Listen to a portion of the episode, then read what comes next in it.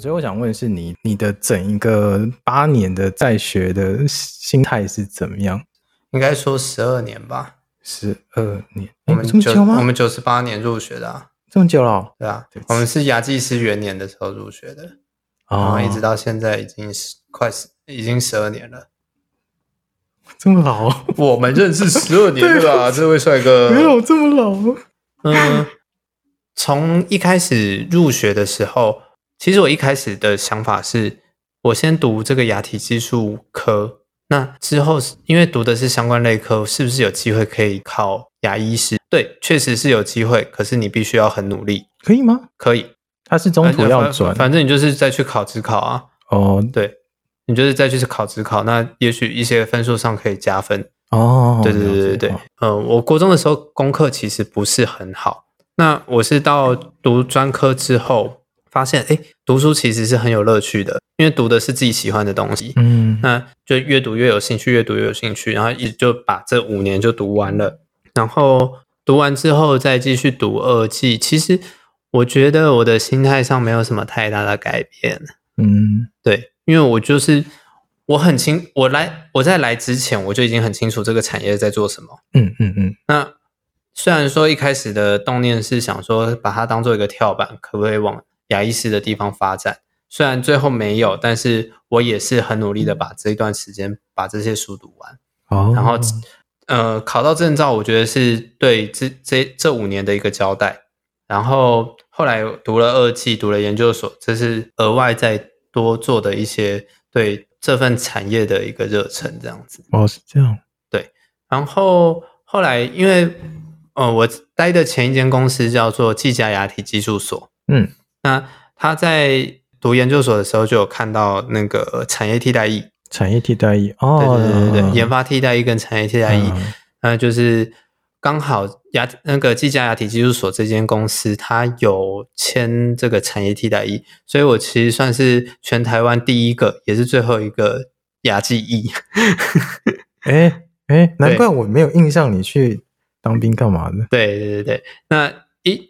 一服就是服了三年，那也相对的是在这个工作做了三年。哦，对，啊、呃，我觉得其实，在技嘉的这段时间，我算我自认为我算是缴出了一个还不错的成绩单。嗯，最后半年的时候，我还有再去做牙科材料的业务。嗯，对，前面的两年半算是给我的从专科到二技这段时间的一个成绩单。然后最后半年的这段时间做了牙材业务，嗯，是给我研究所这段时间的一个成绩单。对对对对，所以三年内我算是对我的学业做出了一个负责任的了解。对，嗯，因为呃，我那时候在学到后面就是出来的时候，其实嗯，我一直有一个观念啊，就是一定要学会一条龙，就从头到尾打到完。嗯嗯，对，就就至少你会有一个资本，说可以跟外面的人谈关于开业，或者是跟医师谈这些东西。嗯、对对对，对。然后就看每一个人的想要的方式，有的人很喜欢精工细雕一个东西。嗯。然后我刚好学到的东西完全都打成一条龙，所以很多人都会觉得说，为什么你明明就会那个东西，为什么不去？做像是我已经会数位，为什么不去做？然后我反而跟公司说，我要挑战我的弱项去做烧瓷。嗯，然后烧瓷现在已经烧到有业务指定要我烧的那个程度。嗯，然后我还会 下去找数位说，你这个设计好像哪里怪怪。然后我还直接跟他说，你的按键哪里可以怎么操作什么的。嗯、我真的觉得我也做了一个蛮漂亮的成绩单出来。嗯，嗯，然后之后要怎么走，就要看自己去做选择。然后在我们刚刚讲的这些所有的路程，都是我们呃关于我们个人身上，然后我们出路啊和学习的方向。但其实，在学校里面还有一个很重要的东西，我最近听到的。然后呃，学校最近有很多不一样的活动，关于我有听到一个活动，然后那是老师很推荐跟我讲的，那个活动叫义诊。嗯嗯，义诊是之前一个医师。启发的，然后呢，义诊是什么样的活动？它是一个集合呃在职的牙医师跟技师，还有一些老老人病患，就是真的带那种老人假牙的那种社区义诊，对，社区义诊，然后他们会聚集在他们那个社区里面，嗯，然后呃，也有带一些配那个设备，简单的设备，简单设备过去。呃，我当时候问一下、呃、他们学生经历过状态，他们心里蛮触及的是，他们是在校生，嗯、那在校生其实接触到的和学习到还没有很到位，嗯、然后他们看到的现象是，那些假牙其实已经不能戴了，嗯，然后甚至已经坏掉了，嗯，那或者是因为。就有时候那个角度超难戴，他们也不不想戴，导致那些假牙其实比较省钱啊。对啊，所以 拜托这个钱不要省。反正就是拿假牙的时候，那个已经完全戴不下去了。然后你就会看到那些牙医师跟在职的学长姐去帮你们处理这些东西，把那个假牙给调整好。嗯，对。然后在校生其实。就是在那边去做学习的。那为什么我会觉得这个超棒的原因，是因为其实基本上，呃，牙技师要接触病患的机会超级超级少。嗯，而且你不知道他们到底要什么。应该说，牙技师是他在牙技师法的规定里面，他就是不能直接接触病患。那呃，义诊为什么要协同，要有牙医师协同？就是因为呃，医生判断说，这个其实我们牙技师算是二线的。医师人员啊，嗯，对，那牙医师在做第一步的触诊，就是刚刚讲的那些都是活动假牙的部分。对对，那活动假牙医生可能就是要触诊，看他现在的齿槽的状况怎么样，嗯、那适合佩戴什么样的义齿。那经过牙牙医师的触诊，就是初步的触诊之后，发现可能哎假牙有破损，那我们是不是可以现场用补的，或者是呃假牙可能已经年久失修，然后已经不堪使用了。那有没有可能我们现场做一个临时的，然后先让他带着？嗯，对，至少不要影响到他的生活。嗯、那这是义诊的主要目的，算是一个社区回馈跟服务这样子。对啊，对啊，对啊，对，我觉得蛮好的。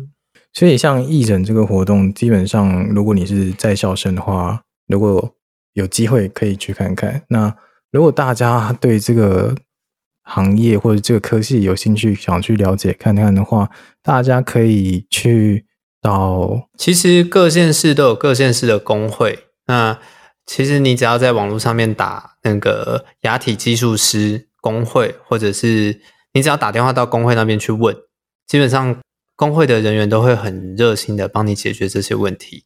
那呃，我记得我之我们之前在学校的时候，你还记得那个主任吗？就老老的那个主任，阮阮泰主任，对对，阮主任他他就曾经在上课的时候有提到一件事情，说，呃，如果今天要他去一个地方，就是可能国外，嗯，那那边的人要怎么马上知道说这间这个牙医好不好？嗯，其实就直接打电话到牙技师工会那边去问问说，哎，这个牙医诊所的评价怎么样？哦，他们国外工会有这个工，就是类似这样子，反正因为。牙医师好不好？其实牙技师最知道。对呀、啊，对，哪些是有良心的牙医师，有哪些是比较无所谓的。那当然，呃，收费高的做得出来的品质也许不会太差，但是收费低的，可能技师的技术好。那也许有办法弥补过来，这样子。嗯，那么如果你是学生或者是学生家长的话呢，想要多了解这个行业或者是这个科系的话，可以在我们的资讯栏或者是其他页面上呢，看到关于一些学校或者是一些老师相关的联络方式。如果你们想要直接要去了解的话，也是可以的哦。呃，大家可能比较不熟悉五专的这个学制，这个学制其实就是国中毕业之后。有可能是读高中、高职，然后跟五专。那高中职的、高中高职的部分就是读三年制，就读了三年之后你毕业，然后再去考大学。嗯，那五专的话，它比较特别，它是读五年，那出来之后就是副学士。对，哦对，对对对对对。那前面三年的话，相当于是一般的高中的生活，高职啊，高职的生活。那后面两年的话，就是专科的专科的副学士的学。学历这样子，嗯，对对对对对。那么今天能源咸派的节目就到这边说到尾声了。